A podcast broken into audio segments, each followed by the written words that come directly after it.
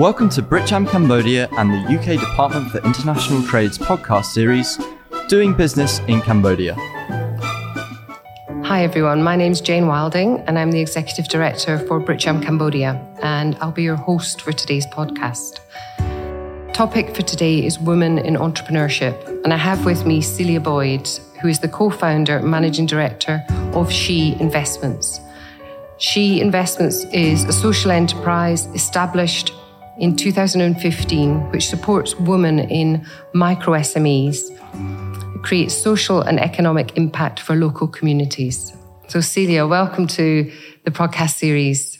Thank you. Super exciting to uh, interview today and hear about your inspiring stories of women in Cambodia. Could you tell me a little bit more about your role with She Investments and the work that you do? Sure. So, um, my role has recently changed. So, as of seven days ago, I actually stepped into a new role. Um, but previous to that, um, since 2015, I've been um, one of three co founders of She and the managing director. So, basically, my role was to, to build the business. So, um, we've gone from three co-founders, essentially volunteers, um, you know, sharing a desk at a co-working space um, because we could not afford three desks, um, and now built that over about six and a half years. Um, so now we are a team of over 30 based in five provinces of Cambodia. So my role until now has essentially been building that, um, building the partnerships, um, you know, managing the business and um, building a strong team uh, as well as working with my co-founders on the program design and the design of the, the products and services that we provide for women. Um, but as of the 1st of April, I've now stepped back from that and I'm, I've stepped into a technical advisor role um, because we decided at the end of 2020 that it was, it was time for us to kind of practice what we preach and become um, an organization for Khmer women that is led by Khmer women. So we hired a really amazing uh, Cambodian woman who is now our our country manager, and so she's now the leader of She, um, and I am kind of her right hand woman and supporting her kind of more from the background and still doing business development. Um, but yeah, so I'm no longer the leader, but I'm I'm still here, so my role's changed a fair bit. I think it's superb to for our listeners to hear the development of the organisation and how you're empowering women even further um, by enabling them to take on the leadership roles within it. Um, I was quite interested when I read that 65% of Cambodian businesses are owned by women. Mm. I think a lot of our listeners would be very surprised by that. Can you describe the sort of women that are Cambodian entrepreneurs or find themselves in that position? Sure. I think um, it's interesting because Khmer women are incredibly entrepreneurial. And as you said, like the majority of businesses in Cambodia are already run by women. Um, so I think there's a real difference between um, things like education levels, location, um, where entrepreneurs are, are, based, what sector they're in. Um, in urban areas, you're more likely to find entrepreneurs who um, you know, start a business because they're passionate about it, because they see a, sol- a problem that they want to solve. You might see more social um, entrepreneurs in, in places like Phnom Penh, for example. Um, in places like Siem Reap, pre-COVID, there'd be many tourist um, focused businesses. And as you get to more rural areas or to um, kind of lower income um, communities, even in urban areas, you'll often find many women are running a family business. Um, so you know, most businesses in Cambodia are family run um, or women run, but they're a family business. So a lot of them, a lot of women do start businesses because it's a passion, because it's something that they want to do, but many also start it because that's how they make their livelihoods, because they've inherited the family business or um, they are, are, running the family business. They, there's no other employment in that area, and so that's how they make their income, basically. Um, and women in rural areas, we often find that they they tend to be almost unpaid labor in their own business. So yeah, many different reasons. And I guess some of those reasons are leading into the fact that quite a lot of the businesses here are not formally registered, so they're working on an informal basis. And there's obviously some barriers for women becoming more formal in their uh, business and their entrepreneurial skills? What do you think some of those additional barriers are? I think there are, you know, there, there are so many barriers to registering a business in Cambodia, uh, particularly for women. And, um, you know, as a non-Khmer woman, I can, I can, woman, sorry, I can only say kind of what I observe and what we experience through our work. Um, but even as a business owner myself in Cambodia, it's incredibly difficult. Um, there's a lot of uh, governance um, barriers in place. There's it's not only um, difficulties in, in actually formally registering a business. There's many many steps involved. Um, it's it can be quite complicated to get the information about what to do, um, to get the help to do it, to really know what ministry to register with. Sometimes you have to register with up to four ministries. It's it can be a really complicated process. Um, and even for for myself, um, you know, I'm a white woman from Australia. Like I had the money to get someone to help me to do it. I have a team that helps me manage it each month. But the the barriers in terms of actually managing a registered business in Cambodia are also quite difficult. So unless you have you're making enough revenue each month to um, to justify it, um, which means, you know, having an accountant on staff, for example, to submit a monthly tax return, then it's really difficult to actually be compliant and to have good governance structures in place in the first place. So many women are not earning enough revenue to really justify that. Um, but there are a lot of gendered barriers as well. So there are a lot of uh, barriers around um, just honestly blatant sexism, patriarchal structures, all of the things that um, you know would come across in the business sector in any country. But a lot of it also comes back to cultural barriers and women's self confidence because.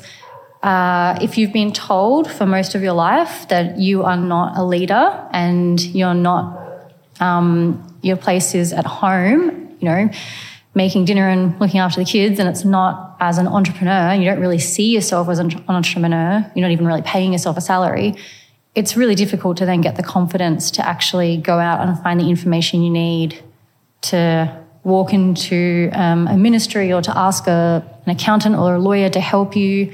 Um, it's really, those things are, it's difficult to have the confidence to do those things. Um, and so often people don't know where to start. They don't know where to get that information from in the first place. It's it's a very we have to remember it's a really different culture. So when I first came to Cambodia, my immediate re- response to things is, oh well, I'll just Google it. But that is, you know, every country is different, and so people don't look for information in the same places, and so it can be really difficult to actually find out what steps you need to take. And so many people don't do it because it's it's just scary. It's hard and it's difficult, and you don't want to do the wrong thing. So, does she investments have specific initiatives to try and um, help the women overcome these problems? So, it sounds like there's a complications around formalization, possibly some red tape and um, form filling. You might also have some interpersonal uh, gaps, skill gaps mm. around confidence, uh, guidance, uh, leadership, things like that. Is there any specific initiatives? Yeah, so about? when we uh, run our incubator programs, um, for example, which is our inaugural and, and most commonly delivered program, that's for women with micro sized informal enterprises um, who typically have less than five paid employees. So that program is really about enabling those women to gain the skills and the confidence to scale up their business. Then, when we get to our accelerator program, that's for women who not only have the potential to really scale a business in terms of creating more than just a couple of new jobs, for example, and more significantly increasing their revenue. Um, it's also for women who want to register. And we'll never pressure them to do that. But through that program, we will help them try to build the understanding the skills and the links to the information and sometimes the assistance that they need to, to go through that process. So we try to give them the information and the training so that they can make an informed decision about whether or not formalizing their business is is the right thing for them. That's superb. And, and how do you attract entrepreneurs to the programs? How do you find these, you know, micro businesses with one one person, two people? Mm. even even a five person business in a rural community. How do they come to She? How, It's it, in in rural areas when we're new to a community, it's um, it's definitely harder because they don't know us yet. Um, in places like Phnom Penh and Siem Reap, it's not difficult at all for us to recruit participants. We often will have hundreds of applications for one program, um, and we have very strict selection criteria. Um, but when we go out into more rural provinces where they don't know us yet and we're new there, we have to kind of build that uh, reputation and build the trust. I think a really big part of it is building trust with people. Um, and so once we have that trust, women will often refer their friends to to our programs. Um, so we do it. We recruit in a lot of different ways. One is certainly word of mouth, and uh, yeah, women referring other women. Um, another is Facebook. Like um, that's probably that's a huge one for us. Obviously, we're in Cambodia, and um, that's the number one form of communication. Um, and then we also work with partners. So we will often have a partner um, who will ask us to deliver an incubator program for women in their community, for example, that might be tailored to a specific industry, um, whether it be agriculture or WASH, something that you know they might want to see a particular form of impact. Um, and then the way to that we work together is we'll deliver an incubator program for those women that will help to scale up those businesses and and provide positive outcomes as a result of that if that makes sense Yes, absolutely. no, it, it absolutely does. And I'm guessing that now you've got your um, Cambodian country manager in place. Some of that visibility and trust is going to is going to even increase. Yeah, for sure. And I mean, our co-founder is um, a really, really amazing Khmer woman, um, and she is our has always been our head facilitator. So when we deliver our programs, uh, like you'll never see me in a classroom delivering a workshop, for example. It's always um, Cambodian women delivering workshops for Cambodian women in Cambodian language and tailored to Cambodian culture. So that's it's it's been that way kind of since day one, and and we think that's why women really respond to the program and why they keep coming back because the programs are quite long. They're six to seven months. Um, 13 full days that they have to take out of their business to attend, as well as mentoring sessions and things like that. So uh, we don't pay for them to be there. They actually have to pay a deposit to participate in the program at all, um, even if they're in a really rural village. But they keep coming back each month, and and we think it's because it, it, we create that kind of accessible uh, program that is led by role models who look look like they do and who are, who are true role, models for those women. So if I was delivering a workshop on business for Cambodian women, like I will never understand the challenges that they face. So I'm not a role model for them. So I think that's why that's another reason why we've been able to recruit more women because it's accessible to them. It's not it's not like an incubator program that's designed for tech entrepreneurs in Silicon Valley that's being copied and pasted into Cambodia. It's Cambodian women teaching them in their own language, understanding the context and the challenges that they're facing and, and how to overcome them. Yeah, and the challenges are completely different. Yeah, They're exactly. completely different here, aren't they? Um, so the way that the program works is you'll get a cohort of uh, individuals, a cohort of women working together over a six, seven month period. Mm.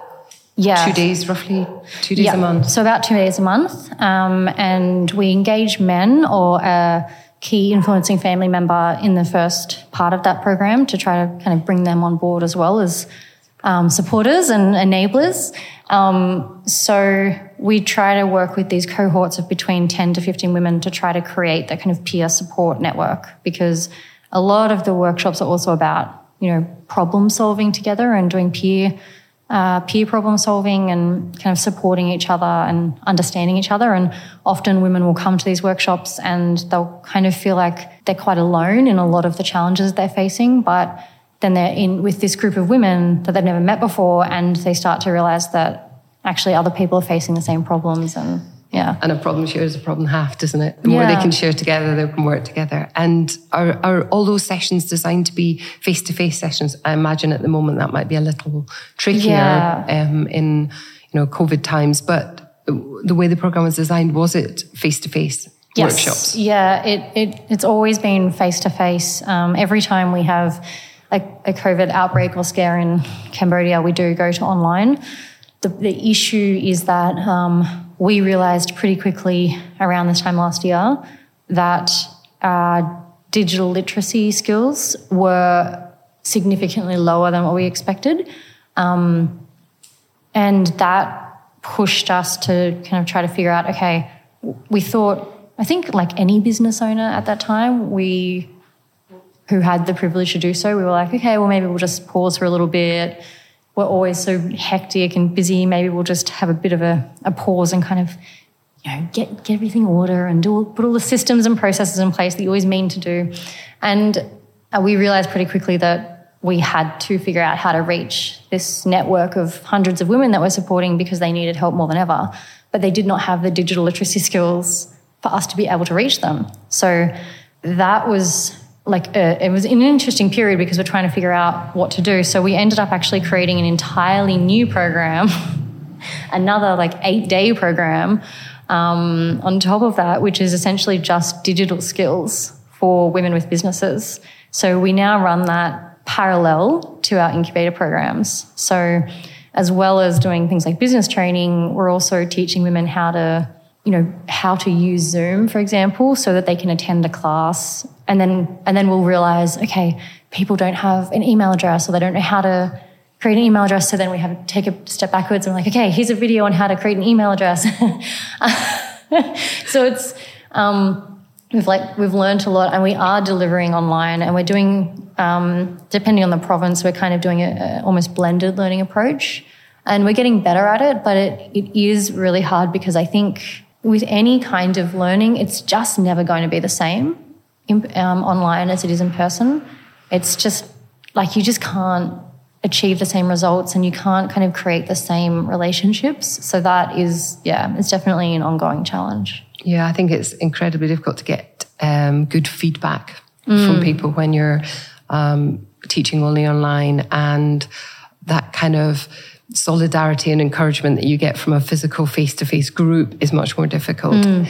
Um, I certainly think it's very difficult to engage groups in Cambodia online because, as you say, the digital skills, even though the usage of phones and penetration of mobile phones and smartphones and Facebook usage and so on is quite high, the digital skill level is not on a par with that, certainly not in the mm. rural areas. So you've got, as you say, some some basic challenges there, mm. which is if you're looking at formalizing the work that an entrepreneur is doing and you're looking at the basis of that how to get them online or how to get them um, running their business online without an email address and without anything other than Facebook usage, it's quite a challenge, isn't it? For sure. And women tend to get lost, like they get tend to get left behind when these kinds of conversations start around COVID. Like, oh, we're going to see this huge uptake in things like um, in tech businesses and e-commerce platforms and like delivery services and all this kind of stuff. But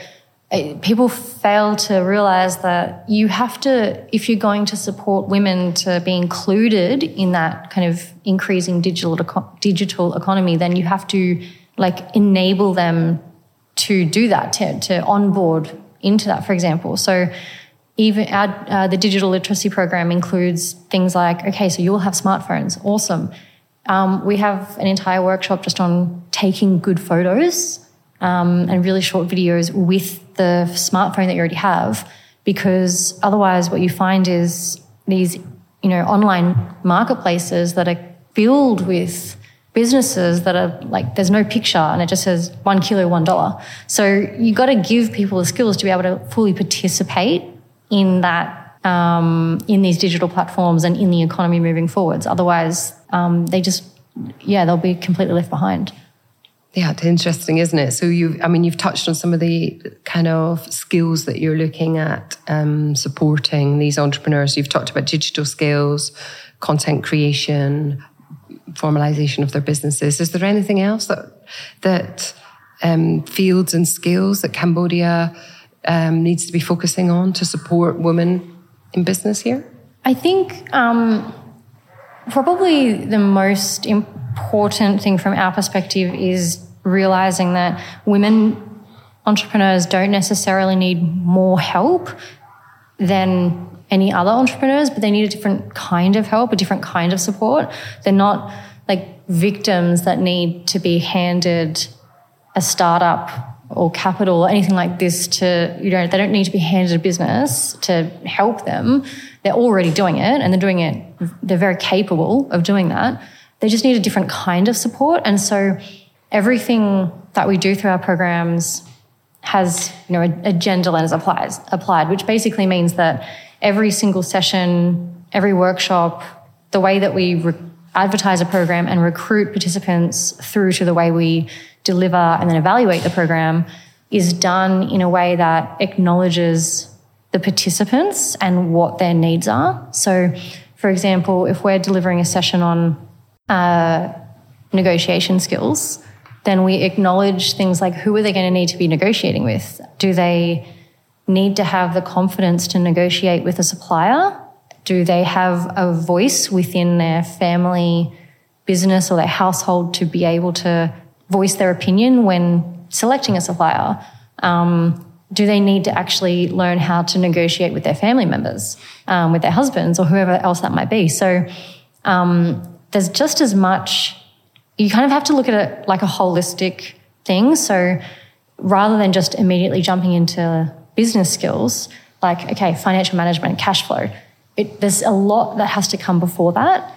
So, financial literacy, for example, would probably be, I think, one of the most crucial needs um, for anyone in Cambodia, particularly for entrepreneurs and particularly for female entrepreneurs, because everyone kind of has this mentality that, or this idea that um, women in Cambodia are economically empowered because they manage the money. This is this is what everyone says. Women manage the money, therefore they are empowered. Mm-hmm. But managing, making decisions about school fees and groceries and essentially, very gendered domestic expectations and you know household duties that's very different to making decisions about should we invest in the business? Should we buy a car? Should we buy land? Like whether or not you have a voice in that decision making is very different to um, yeah well i'm going to go to the market today and buy ingredients to cook dinner. So financial literacy starting at that household level and then understanding how to talk about money, how to um, manage a household money, and then separate business and family money, for example, and then learn how to increase your decision making over that money. Um, and have a voice in the decision making about that money. And then moving on to things like, okay, do you have a business budget? How much capital do you need? Do you have a cash flow forecast? How much money do you make each month? Most people don't know the difference between cash and profit. So understanding those differences, understanding you have to write down every day what comes in and what goes out. And then we can talk about how much money you're going to have in one month and three months and six months. And these things are very scary. And most people are afraid of money and they don't like to talk about it. But when you go through this process and you start to feel more confident about understanding your money, um, it makes you feel a lot better for one thing because you know what's happening, you know what's going on, but it increases skills, but it also really increases confidence. It starts to help women actually see themselves as entrepreneurs. Um, that was a very long-winded answer. Sorry. Um, I think that like financial literacy is really important, but I think taking that gender lens, like acknowledging who you're working with and the context that they're running their business in, um, is really important because not all entrepreneurs are the same. Obviously, the situations are different, and women are very likely to be facing these very gendered barriers. So that needs to be applied through through whatever training program you're running with them. Superb. And I guess some of those um, confidence skills and the ability to build future security it's a it's a self you know fulfilling cycle, mm. isn't it? Um, it gives them confidence online, gives them confidence to manage bank accounts online or on their mobile, and so on. You've got a circle of um, virtuous behaviour, if you like, so mm. reinforcing um, how taking action can actually build future security, which I think certainly I've found living in Cambodia a long time that um, an awful lot of businesses are very nervous about looking forward, very nervous even about looking mm. to tomorrow or next week or next month. It's it's quite a day to day society and times yes. at times, isn't it? Um, so that sounds, that sounds super, superb. Um, I bet you've probably got some really interesting stories about contributions that um, entre- female entrepreneurs have made to Cambodia. Is there anything specifically you think our listeners would love to hear about? Yes. Oh my God. There are so many amazing women running businesses in Cambodia. Um, and so we've, we've, we've got over 300 graduates so far. Um, and I think the ones that really stand out are the women who they might do an incubator and then they'll go on to do an accelerator and then they might go on to do like an investment readiness program and then they'll they'll become a mentor for other women, for example. Um, so, as an example, um, this really amazing woman called Tita, um, she was one of our first ever accelerator participants, and she runs um, a solar energy company in Cambodia, which is very rare for women, um, but it's not a super common um, thing in Cambodia for sure. And uh, so she scaled up her business quite a lot. Um, she created, I think, like 25 new jobs, um, significantly increased her revenue. She has a lot of young people and um, women as well who have absolutely no work experience and who are from different villages who she puts through internships um, through her business now so they can start to really understand like the solar energy industry and um, you know, learn things like maintenance of solar panels and things like that. But Tita is like, she's such an amazing person and she is just such a like powerhouse. You know, she's just been, she's been running this business um, for well over 10 years and she just has this endless energy. Um, but she's so passionate about like why she's doing it. Um, she's so passionate about the fact that everyone deserves access to energy and um, and including people in, in, in rural areas. And it's, it's cheaper and it's cleaner and it's more accessible for them. But she also is so passionate about supporting other women in business because she's been through so many challenges. So she um, has been a mentor for so many women. Um, she's often a speaker at our events, and she's um, in the past year actually become one of our advisory board members. So she now advises us on like how we can do our programs and how we can support more women. And um, she gives us a lot of advice and a lot of help. Um, she's like the busiest person alive, and she dedicates so much time towards kind of giving back to women in in She's network, which is just amazing. But you know, that's one woman. And there are, there are so many women that are doing so many amazing things for the economy. And they, they also tend to really care about their employees and um, hire other women and hire people with disabilities. And um, we saw a lot in COVID, for example, like everyone's number one concern was their staff. And if we started giving out assistant packages and stuff like that, they would always use it for their staff. They wouldn't use it to pay for things like rent or their own salaries or something like that, they would they would use it to pay for like care packages for their staff members who weren't going to earn an income for a while or might, might need like food packages for their families or something like that. Um, and I think people have this idea of an entrepreneur being like a, a larger business, like an SME or a large business, but women with micro enterprises, they might only employ a few people, but when you support a large number of those women to scale and they are able to increase their incomes and create new jobs for other people. Um, they do so much with that. And collectively, that's a really massive shift. Like, that's millions of dollars that goes into the economy every year from women who employ like five people. Um, and that's huge. That's huge for, for an emerging economy, but for any economy. And that's that far exceeds, like far, far, far exceeds the investment that goes into them. Like if if they, I think collectively we did a um, a review at the end of last year and the rev- revenue growth, like the reported monthly revenue growth from graduates, was over seven hundred thousand US dollars, um, and that was that was from less than three hundred women, and that's like millions of dollars a year. Um, there's, we we invest nowhere near that into their training and mentoring, like nowhere near that. So that's huge. That's like so many people being employed and purchasing products and essentially keeping the economy going, which obviously the past year has shown is extremely important to keep the private sector going.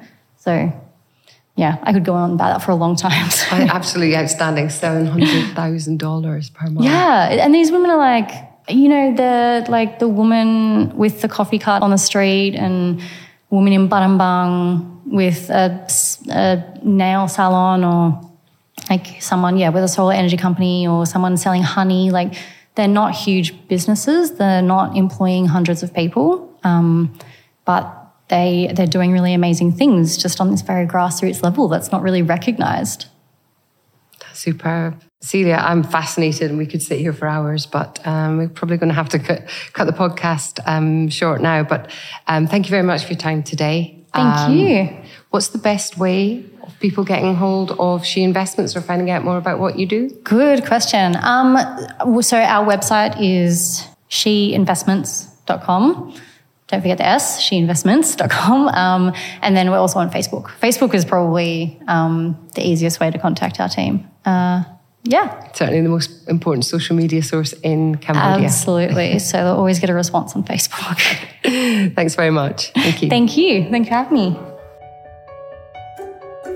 Please join us for the next Doing Business in Cambodia podcast, which will be available soon. For more information on doing business in Cambodia, please contact British Chamber of Commerce Cambodia or the British Embassy Phnom Penh.